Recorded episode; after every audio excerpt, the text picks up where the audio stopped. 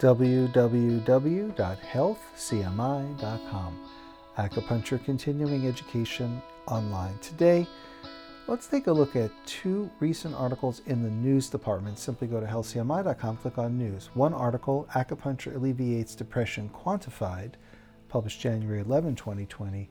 And the other article, Acupuncture Angina Relief Confirmed, published January 15, 2020. Now, the first article on depression, very interesting. Researchers from the Shaoxing Seventh People's Hospital conclude that a modified version of the herbal formula Chai Hu Shu San plus acupuncture is effective for the treatment of depression. Based on the Hamilton rating scale, serum cytokine and neurotransmitter levels, the total effective rate was 100% for patients receiving both acupuncture and herbal medicine.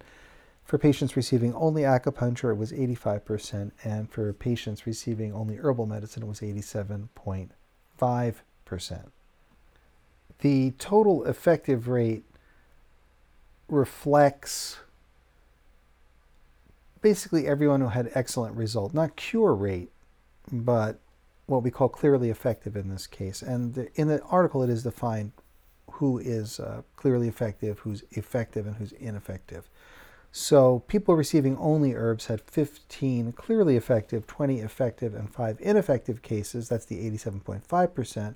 The acupuncture only 15 clearly effective, 19 effective, 6 ineffective cases, and that is the 85%. Now, when people had acupuncture plus herbs, 19 clearly effective, which means excellent result, 21 effective, and then no ineffective cases. And that's where we get the 100% total effective rate. So that's based again on the Hamilton Depression rating scale, but also serum cytokine and neurotransmitter levels. So improvements in IL 6, TNF alpha, and interleukin 1 beta levels were measured. So these pro inflammatory cytokines are correlated with central nervous system fluctuations and are markers of depression. So the acupuncture and herbs were able to downregulate those to normal levels. The exact levels are given in the article. When we combine the acupuncture plus herbs, we get the best results. Now, when it comes to serum neurotransmitter levels, including serotonin, which is 5-HT, and norepinephrine, also, BDNF, which is brain derived neurotrophic factor, those levels improve significantly in all three groups acupuncture, herbs, and the combined group, with the combined group, again, acupuncture plus herbs getting the best result. And that's very important. When you have low serotonin levels due to depression, the patient isn't just fighting an emotional battle, they're fighting a physical battle with their chemistry. So, acupuncture and herbal medicine are able to help with the physical problems associated with depression. So, a great article. Take a look at it again. Go to healthcmi.com. Look at Acupuncture Alleviates Depression Quantified, published January 11, 2020. Cannot underestimate how much support people need when they have depression. Now, access to care issues are going to be significant. Why? Because when someone's depressed, they may not be motivated to seek out the tools they need to get better. But acupuncture here is clearly one of those tools that can address a lot of the issues. Sometimes we can help regulate sleep, sometimes help people feel a little better, but again, our MRI studies show better brain functional connectivity. We can go to healthcmi.com, click on news, and look for those articles. And here we're looking at serum levels of neurotransmitter and cytokine levels, and of course the, the, the assessments like the Hamilton Depression Rating Scale of emotions. So take a look at that. Really interesting article. Our second article today on angina relief, the heart and chest pain. Acupuncture was shown to reduce the frequency and severity of angina attacks.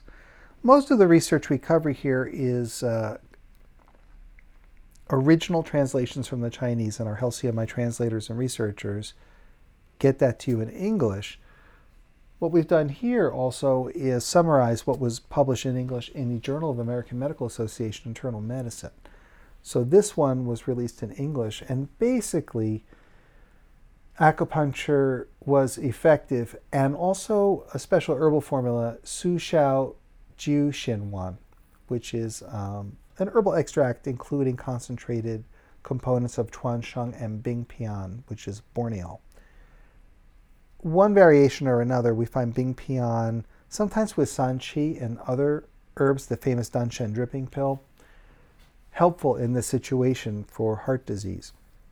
This is a nice study because it, if, it compares acupuncture and non-effective meridians. Acupuncture addressed to specific points on effective meridians, including PC6 Neiguan and Heart 5 Tong Li. And it also compares with a waiting list and a sham acupuncture group. So we really get a lot of comparisons. And the acupuncture on the affected meridians with the PC6 Heart 5 application outperformed the others. So this is a really good article to take a look. Again, this one's Acupuncture and Angina Relief, confirmed, published January 15, 2020. And it's not the only article we have on angina, but it's certainly an important one. And I like the controls in this study. It's very formal and something worth taking a look at. If someone's suffering from angina pain and not getting acupuncture, they are at a distinct disadvantage not using all the tools available to them. So that's that article again at healthcmi.com, the news department. You can take a look at, at a lot of things that we have. Most of what we have is research based. Some of it is politically based, like oh, acupuncture, new regulation, or things like that. So we hope you enjoy the news department. It's a free service that we get out there to show what we can and cannot do with acupuncture and herbal medicine. The reason why we talk about both of them in the news department is that traditional Chinese medicine encompasses several forms of medicine, including acupuncture, herbs. Another one that's commonly used is Tui Na massage, another type of medicine used. We see uh, bone medicine, especially incorporated into that, and Chinese medicine dietetics. At Health CMI, we also have some continuing education courses, some ebooks included, like Dietetics Number One and Chinese Medicine Dietetics Remedies. Those are online courses for acupuncturists, which have a lot of ways of incorporating Chinese herbs into foods and cooking to have a, an incorporation of healing herbs into the daily diet. So that's also kind of another thing we go after in terms of improving health and fitness. Naturally, there are other branches of Chinese medicine like Qigong and Tai Chi, the movement arts, that help to heal people, which is also very important under diet, exercise, breathing, and meditation. So, take a look at that. The Chinese medicine is a broad based component that is unified by theory. So, you have your channel theory, your element theory, all of this underlying it. And while mysterious, you know, people talk about chi, they think, oh, well, chi doesn't exist, it's not proven, it's not this, it's sure. If you understand it purely in an ancient historical context, it's not accessible. But chi is available to everyone and does exist. It's, it can be as simple as you walk into a room, it's brightly lit, it's well laid out, and you feel good in that room. Well, you say the room has good chi. And you walk into a dank, moldy basement and you say, oh, it's bad chi. It can be as simple as that. But then chi can be very specific. For example, the balance of sympathetic and parasympathetic nervous system stimulation to an internal organ or muscle, uh, the health of a particular nerve fiber. So chi can be very specific, and there's many kinds of chi. For example, the chi you derive from food, extracting nutrients from food, the chi you derive from air and breathing. And this can be broken down in terms of biomedical analysis as well. what you do with oxygen, how well you extract nutrients from food and deliver it to the cells, things like this. So while we have a mystical component to qi, we also have just kind of an everyday component where we can understand it in very simple terms. And then in acupuncture, we have the meridian system. So we know if we stimulate specific points in specific areas of the body, we can then stimulate specific medical effects on the body. And in the case of depression, for example, we saw that we can, using Heart 7 and PC6, benefit serotonin levels. So that's one example. So you've got your, what we call the heart and pericardium chi being stimulated to benefit blood serum levels. And hopefully that demystifies the concept of chi a little bit.